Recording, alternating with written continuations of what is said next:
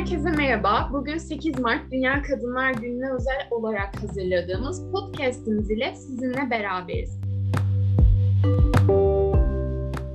Ben İstanbul Üniversitesi Eczacılık Öğrencisi, aynı zamanda İSPE Öğrenci Birliği Genel Sekreteri Gamze Özseçen. Ben de İSPE Öğrenci Birliği Dijital Koordinatörü Muhammed Sadık Ekmen. Bugün Illinois Üniversitesi'nde Sağlık İnovasyon Profesörü olarak görev alan Zeynep Madak Erdoğan ile beraberiz. Yayınımıza geçmeden önce Ulu Önderimiz Mustafa Kemal Atatürk'ün Amerika Büyükelçisi ile kadın hakları konusunda yaptığı konuşmanın ufak bir kesitini Cumhuriyet'in ilk tarih profesörlerinden olan ve Atatürk'ün manevi kızı Afet İnan'ın çevirisiyle beraber dinleyeceğiz. Şimdi lütfen bu değerli kaydı dinleyelim. Afet Hanım, will you tell us what you think of the American woman? Excellence, voulez-vous permettre que ma fille vous réponde en turc? Je vous en prie. Türkçe. Amerika kadınlığını takdir ederim.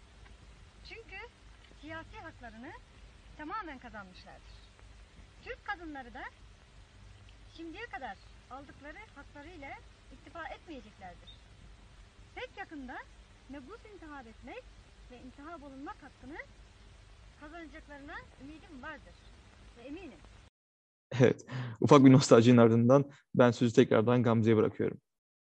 Hoş geldiniz Zeynep Hanım, nasılsınız? Hoş bulduk, teşekkürler davetiniz için. Sizinle tanışmak büyük büyük şerefle. Bizim için de aynı şekilde Zeynep Hanım, sizinle tanıştığımız için çok memnunuz. sekiz Mart Birleşmiş Milletler tarafından kadınların siyasi ve sosyal bilincinin geliştirilmesine, ekonomik, siyasi ve sosyal başarılarının kutlanmasına ayrılmaktadır. Dünya çapında ise yapay zeka ve veri analizi profesyonellerinin sadece yüzde yirmi altısı kadındır. Biz de bu bağlamdan yola çıkarak Zeynep Hanım ile beraber kadın sağlığında makine öğrenimi uygulamaları adlı bir podcast yayını gerçekleştirmek istedik. İsterseniz yayınımıza kendinizden kısaca bahsederek başlayalım Zeynep. Tabii ki. Zeynep Madak Erdoğan, aslen tabii Türkiye'den Ankaralıyız. Bilkent Moleküler Biyoloji ve Genetik bölümünden mezun olduk. doksan sekiz yılında daha sonra Amerika'ya geldim ve burada Illinois Üniversitesi'nde doktora ve daha sonra doktora sonrası çalışmalarıma devam ettim. iki bin on beşte de burada Gıda Bilimleri bölümüne asistan profesör olarak başladım. Şu anda halen aynı bölümde çalışmalarıma devam ediyorum. Bu arada tabii buradaki tıp fakültesiyle çalışmalarımız oluyor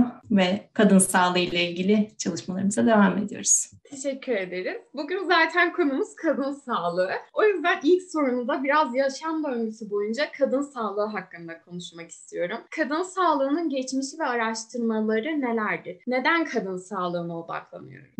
Yani düşündüğümüz zaman kadınlar gerçekten aile içerisinde aile sağlığı ile ilgili kararları veren esas kişiler oluyor. Tabii ben de şu anda Amerika'dan olan istatistikler var ama mesela kadınların üçte ikisi aile sağlığı ile ilgili kararlardan tek başına sorumlu. Kayıt dışı bakıcıların yüzde yetmiş ikisi kadın. Sadece bu çocuklar için değil, aynı zamanda yaşlılar için de. Bunun yanında tabii kadınların sağlık sorunları erkeklerinkinden bayağı farklı ve maalesef dünya genelinde çok daha fazla kadın erkeklere göre sağlık güvencesinden yoksun. Aynı zamanda sağlık hizmeti sağlayanlarda da kadınlara ve erkeklere sağlanan sağlık hizmetleri her zaman aynı miktarda olmuyor. O yüzden tabii ki bu durumların hepsi bir araya toplandığı zaman kadın sağlığında henüz işlenmemiş problemler görüyoruz ve ilk adım bu problemlerin açığa çıkarılması ve ikinci adımda tabii bunlara çözüm bulunması. Yaşam döngüsü içerisinde de düşünürseniz,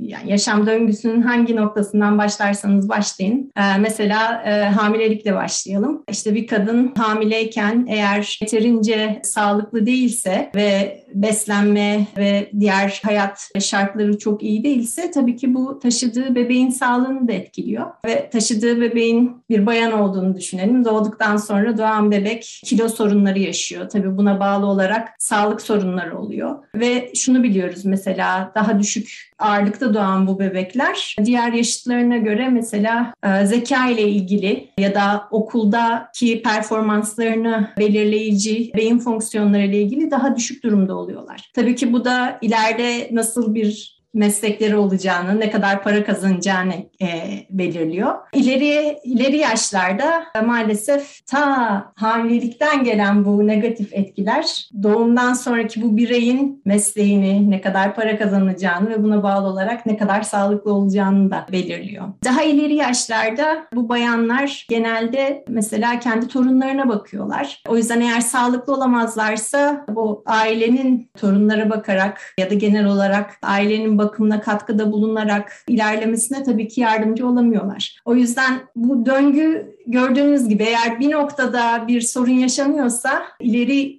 jenerasyonları da etkiliyor. O yüzden biz kadın sağlığına önem verilmesi gerektiğini tabii ki vurguluyoruz ve bunun gerçekten bir yaşam döngüsü çerçevesinde ele alınmasını savunuyoruz. Teşekkür ederim Zeynep Hanım. Devam edecek olduğumuzda da kadın sağlığının biyolojik ve sosyal belirleyicileri nelerdir? Bir konuşmamızda ırksal değişikliklerin özellikle biyobelirteçlerin saptanmasının altında yatan moleküler mekanizmalarda etkili olduğu hakkında konuşmuştunuz. Acaba bunlar nelerdir? Evet, kadın sağlığı tabii ki biyoloji yanında sosyal durumlara da çok hassas. Şimdi biz bir bireyin sağlığını düşündüğümüz zaman eğer birey, toplum ve daha genel olarak ekonomik, kültürel, sağlık ve çevre durumlarını düşünürsek tabii ki en ortada bireyin kendisi ve biyolojisi yer alıyor. Yani genetik olarak hani bir takım sorunlar varsa zaten bu sağlığı etkiliyor. Fakat bir sonraki seviyede baktığımız zaman sağlık, sosyal durumdan, aile şartlarından ve bu bireyin içinde bulunduğu ağlardan çok etkileniyor. Şöyle ki mesela bütün dünyada daha düşük gelir seviyesinde olan kişilerin sağlık durumlarının daha yüksek gelir seviyesinde olan kişilere göre daha kötü olduğunu biliyoruz. O yüzden sağlık mesela gelir seviyesine bu kadar bağlıyken tabii ki mesela biz ırkın belirleyici bir etken olduğunu bulduk. Ama bu bizim hani association dediğimiz, ırktan dolayı kaynaklanan değil de o ırkların maruz kaldıkları negatif koşullardan dolayı olduğunu gösterdik. Bu tabii ki Amerika'ya özellikle bayağı özel bir durum. Çünkü Amerika'da ırk ve mesela sosyal konum çok e, ilintili. Özellikle burada düşük seviyedeki gruplara baktığımız zaman bunun özellikle zenci ve Hispanik ırk ve etnik gruplarıyla e, ilintili olduğunu görüyoruz. O yüzden bizim çalışmalarımızda özellikle bu birden fazla faktörü incelediğimiz zaman ırk, gelir seviyesi, eğitim düzeyi çok önemli bir e, faktör olarak ortaya çıkıyor. Burada şimdi yanlış bir mesaj vermek istemiyorum. Irktan dolayı kaynaklanan biyolojik durumlardan bahsetmiyoruz. Yani kafatasçılık yapmak istemiyoruz burada. Fakat özellikle buradaki sosyal ayrımcılıktan dolayı bunun ciddi şekilde sağlık durumunu etkilediğini gösteriyor yaptığımız çalışmalar. Tabii bunun da avantajı ne? Eğer gerçekten bizim yaptığımız çalışmalar ciddiye alınıp devlet tarafından ya da kamu kuruluşları tarafından bu özellikle sosyal ve kişilerin bulunduğu ağlardaki durumlar eğer daha iyi hale getirilirse, eğitim düzeyleri yükseltilirse, yaşama koşulları daha iyi hale getirilirse ırktan bağımsız olarak bu grupların da sağlıkları tabii ki daha iyiye gidecektir. O yüzden kadın sağlığını gerçekten bütün bu faktörleri göz önüne alarak değerlendirmek gerekiyor. Ve biz de bunu yapıyoruz. Teşekkür ederim. Peki burada da biz ne yapabiliriz diye sormak istiyorum. Kadın hastalıklarında makine öğrenimi uygulamaları, biyobelirteç dışında hangi konularda katkı sağlayabiliriz? Hı hı. Ee, tabii ki önce e, sorunu bilmemiz gerekiyor ve e, bu makine öğrenimi kullanımlarının e, en önemli avantajı da e, bu sorunları ortaya çıkarmak. E, makine öğrenimleri e, eğer yeterince data sağlanırsa, bilgi sağlanırsa bayağı başarılı bir şekilde bu sorunları ortaya çıkarabiliyor. Ve ilk ilk etap bu bence. Yani bazı sorunların farkında bile değiliz. Mesela yaptığımız bir çalışmada, kalp hastalıkları ile ilgili bir çalışmada kadınların özellikle menopoz sonrası dönemde belirli bir tip kalp hastalığına daha yatkın olduklarını görüyoruz. Ve bu daha yeni yeni algılanan bir şey. Fakat hani bu şekildeki çalışmalar çoğaldıkça muhtemelen klinisyenler, doktorlar daha çok ciddiye alıp bu problemlere yönelebilir. Ve tabii ki yani bu problemleri belirledikten sonra Devamında işte klinik ve klinik öncesi çalışmaların yapılması tabii ki çok önemli. Türkiye bu açıdan aslında çok önemli bir yerde. Bizim ülkemiz hani genetik çeşitlilik açısından bayağı zengin. O yüzden hani bu tip çalışmaların yapılıp gerçekten mesela hayat stilinin bu hastalıkları nasıl belirlediği, işte yani kadın ve erkekler arasındaki farkın ne olduğu gibi çalışmalar için gayet verimli bir yer. Mesela Amerika'da o biraz daha sınırlı. Popülasyonun çok büyük bir kısmı beyaz.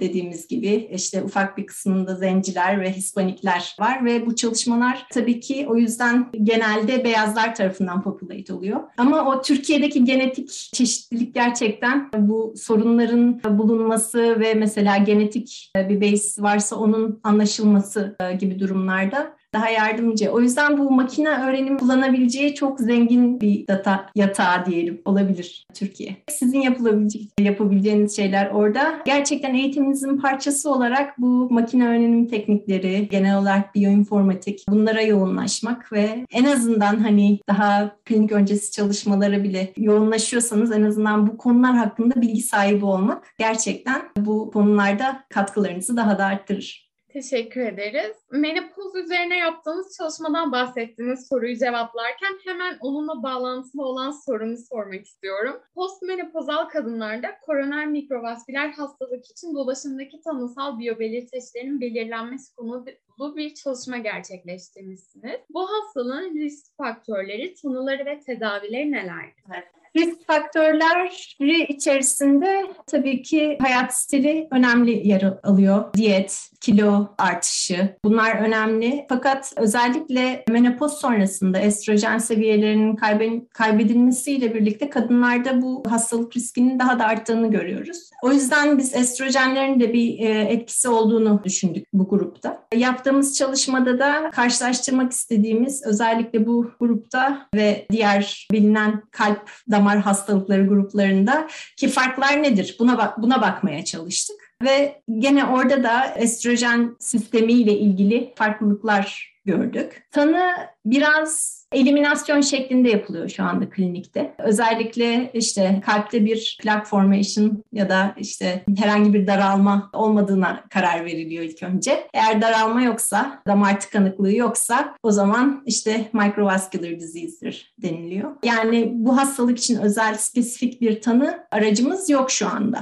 Ya da olan tanı araçları çok pahalı ve özellikle bu pahalı görüntüleme tekniklerine dayanan teknolojiler.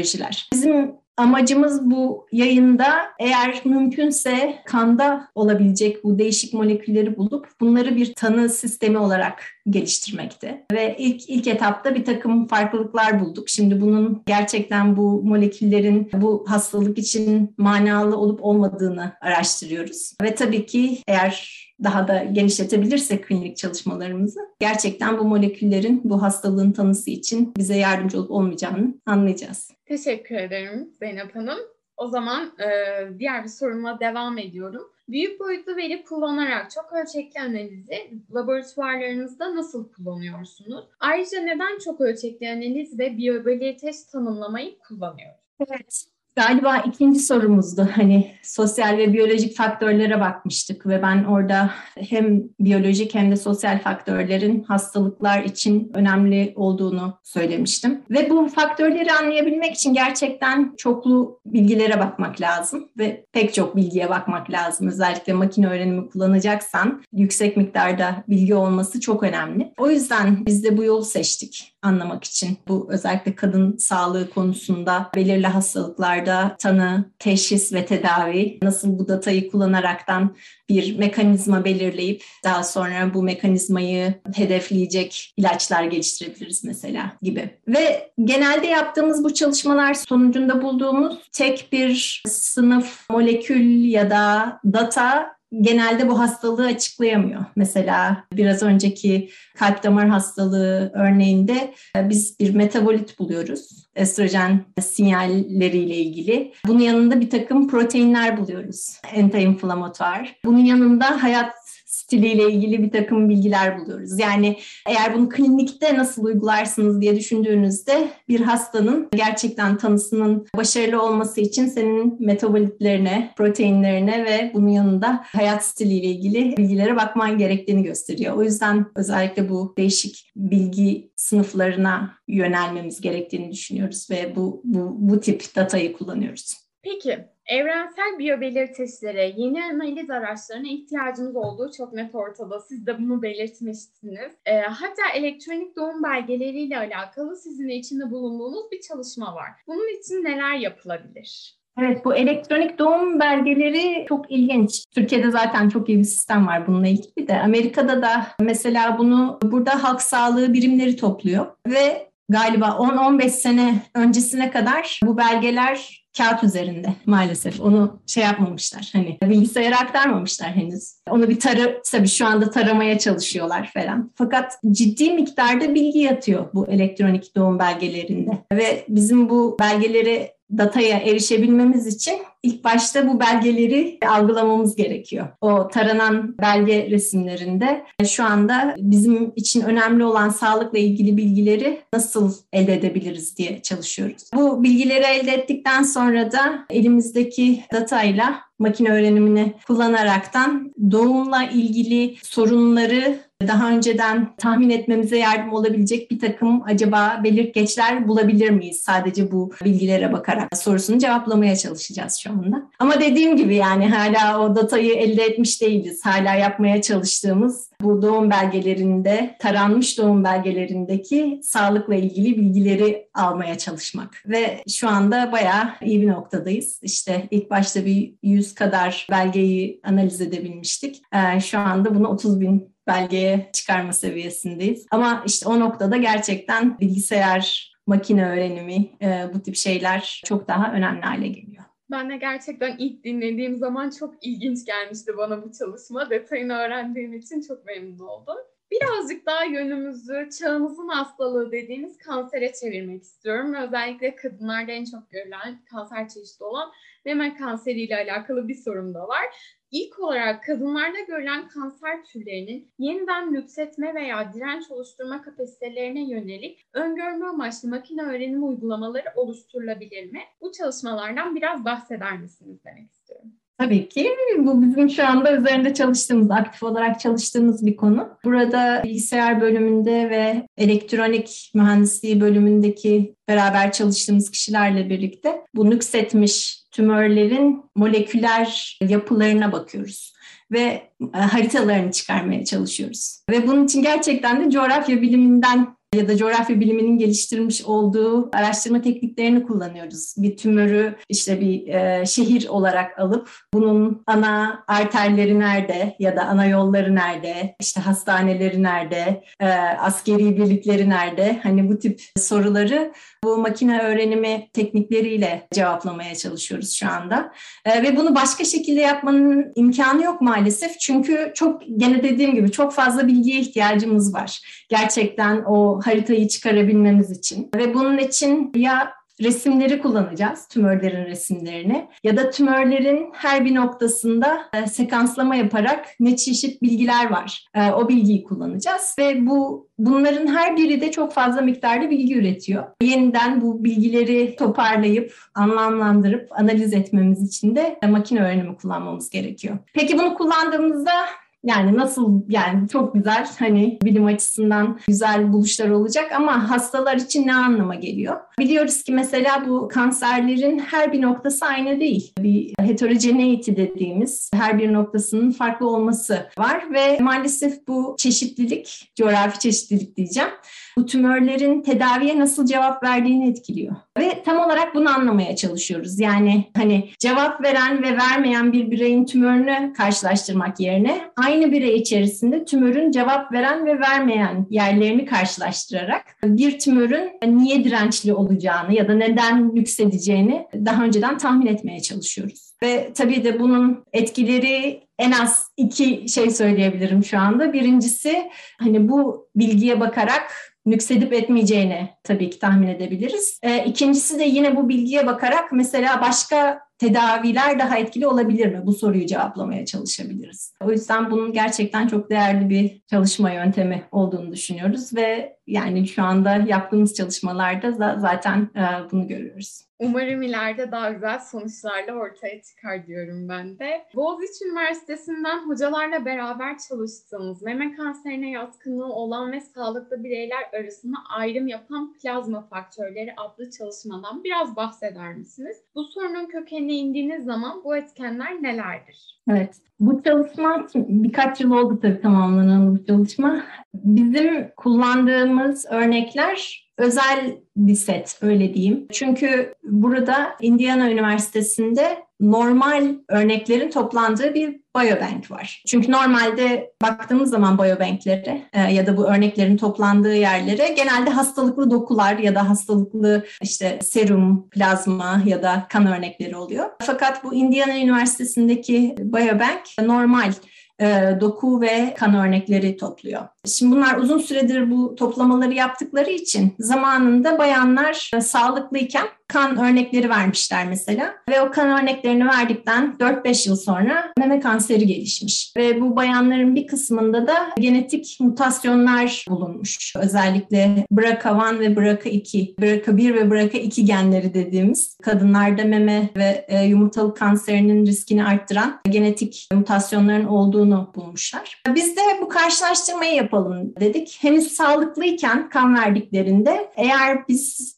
dört beş yıl sonra meme kanseri geliştirmemiş bireylerle karşılaştırırsak bu kan örneklerindeki bir takım farklılıkları görebilir miyiz? Sorumuz buydu o zaman. Bunun için gene daha önceki kalp damar hastalığında yaptığımız gibi metabolitlere ve proteinlere baktık. Ve yine Boğaziçi'ndeki grup ile makine öğrenimi tekniklerini kullanaraktan bu faktörlerden hangileri işte dört beş yıl sonraki meme kanseri olayını en iyi tahmin ediyor sorusunu cevaplamaya çalıştık. Ve bunun sonunda bir birkaç faktör bulduk. Şu anda bu faktörleri laboratuvarda onaylama seviyesindeyiz, öyle diyeyim. Dediğim gibi bu hani çok özel bir grup olduğu için elimizde çok fazla e, onaylamak için kullanabileceğimiz klinik örnek yok. Zaten hani o örnekleri kullanaraktan biz geliştirmiştik bunları. O yüzden şu anda klinik öncesi çalışmalarla daha çok e, bu faktörlerin gerçekten risk için belirleyici faktörler mi, tanı için kullanılabilir mi ya da ileride riski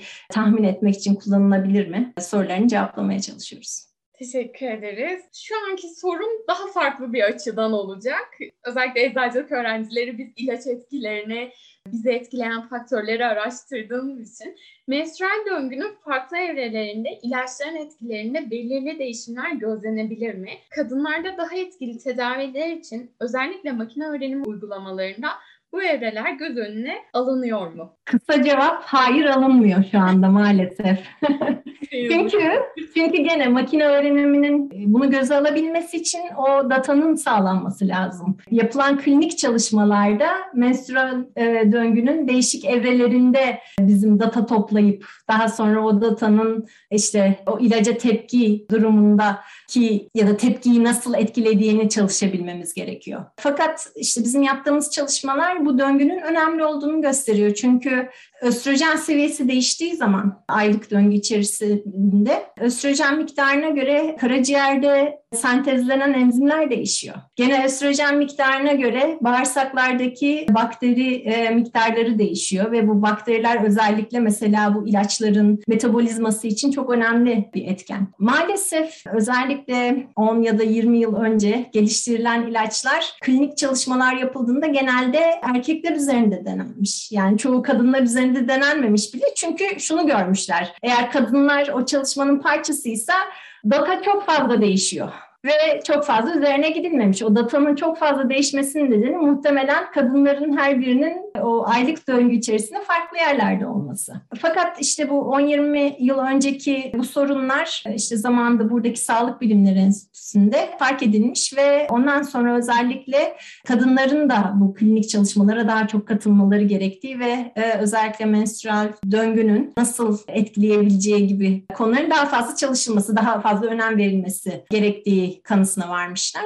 Bu tabii süper bir şey ama ne kadar yapılıyor şu anda? Gerçekten bütün ilaç çalışmalarında o işte aylık döngüde nerede olduklarının etkisi nedir? Hani bunlar ne kadar göz önüne alınıyor? Yavaş yavaş daha iyi duruma geliyoruz ama dediğim gibi data olması, klinik çalışmalara kadınların katılması, bu bilginin toplanması ve analize konulması çok önemli. Şimdi bir örnek vereceğim mesela bu COVID aşısı ile ilgili. Burada çok ilginç, geçen senelerde COVID aşısı olmaya başladıktan sonra Twitter'da rahat konuşan insan bayanlardan bir tanesi gayet yani, rahat bir şekilde aşıdan sonra aylık döngüsünün bozulduğunu söylüyor. Ve bunu söyledikten sonra bir anda Twitter'da acayip bir tepki başlıyor. Çünkü pek çok kadın bunu fark etmiş aslında ama buna bakılmamış hiçbir şekilde. Neyse daha sonra gene bunu söyleyen kişi, rahat konuşan dediğim bu e, buradaki araştırmacılardan bir tanesi. Herhangi bir şekilde devletten ya da üniversiteden bir para ya da fon yardımı olmadan kendisi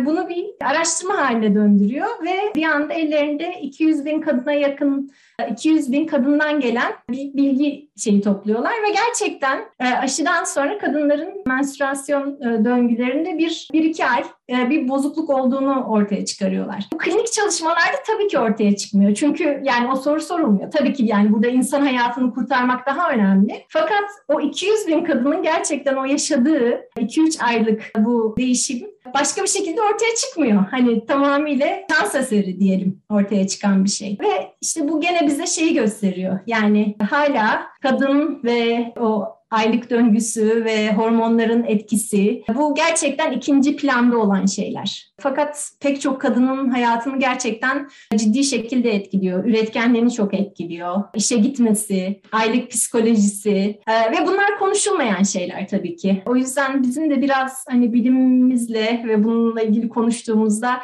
yapmak istediğimiz bunun ayıp olmadığı, konuşulması gerektiği ve konuşulunca, bilgisine varılınca kadınların daha sağlıklı olacağı en azından ya da bir problem gördüklerinde ya aman bu benimdir hani bir şey olmuştur demek yerine doktoruyla konuşup doktorunun da ona aa evet bu ilginçmiş gerçekten üstüne gitmemiz gereken bir şey olabilir diye cevap vermesi amacımız o, ona ulaşabilmek ama o yönde gidiyoruz ve tabii sizin gibi böyle parlak öğrenciler bu seviyede siz buna daha algınız açık olduğu için umarım ileride siz artık işinize başladığınızda bunu bunu aklımızın bir kenarında tutup ileride bununla ilgili bir şeyler gördüğünüzde ya bir dakika olabilir bu bayan bayanın döngüsüyle ilgili olabilir falan diye eğer düşünmeye başlarsanız ne mutlu bize o zaman.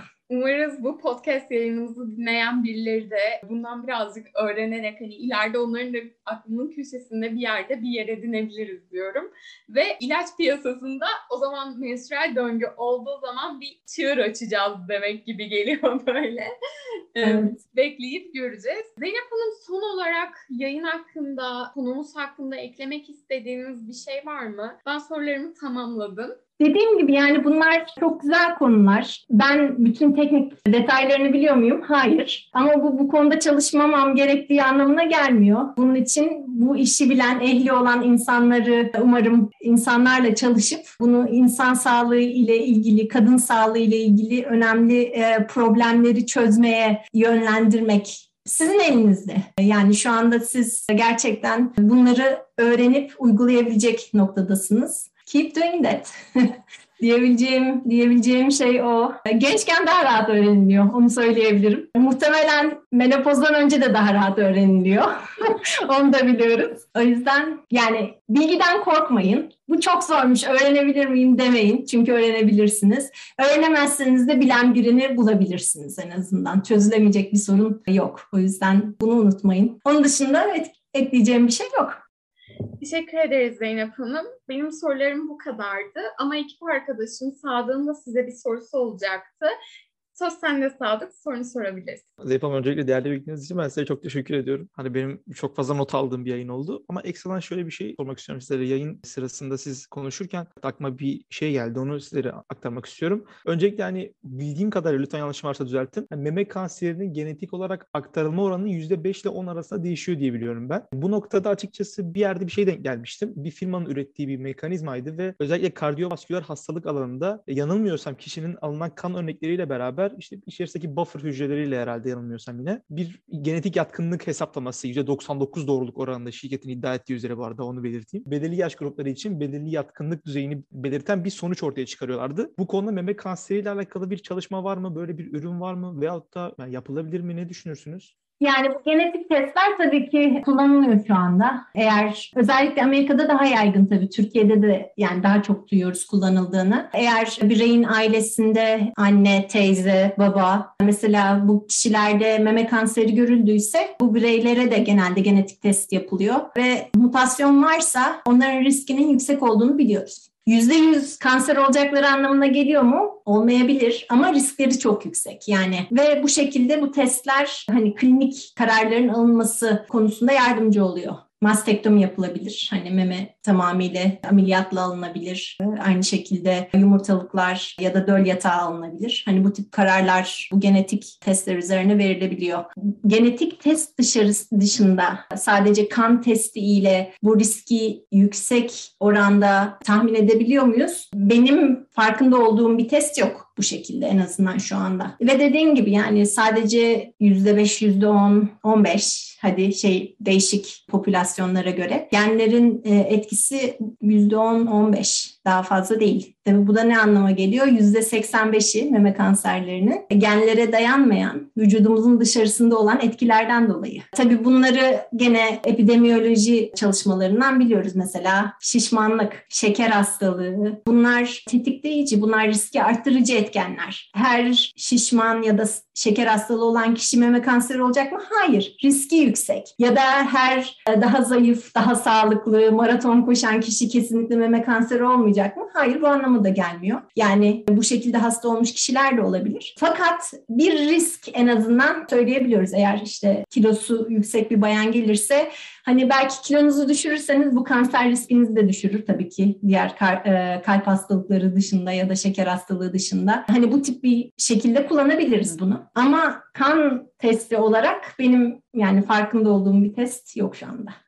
Çok teşekkür ediyorum. Çok sağ olun. Verdiğiniz bilgiler ve güzel sohbetiniz için çok teşekkür ederiz. Gerçekten yani bir sürü not alarak ve kendimize çok şey kattığımız bir yayın olduğunu düşünüyorum. Teşekkürler. Ayrıca bizi dinleyen tüm dinleyicilerimize bizi dinlediği için teşekkür ederiz. Kadın erkek eşitliğinin daha doğal hale geldiği ve kadına şiddetin yok olduğu bir dünyaya uyanmak dileğiyle bir sonraki podcastimizde görüşmek üzere. Tüm kadınların sekiz Mart Dünya Kadınlar Günü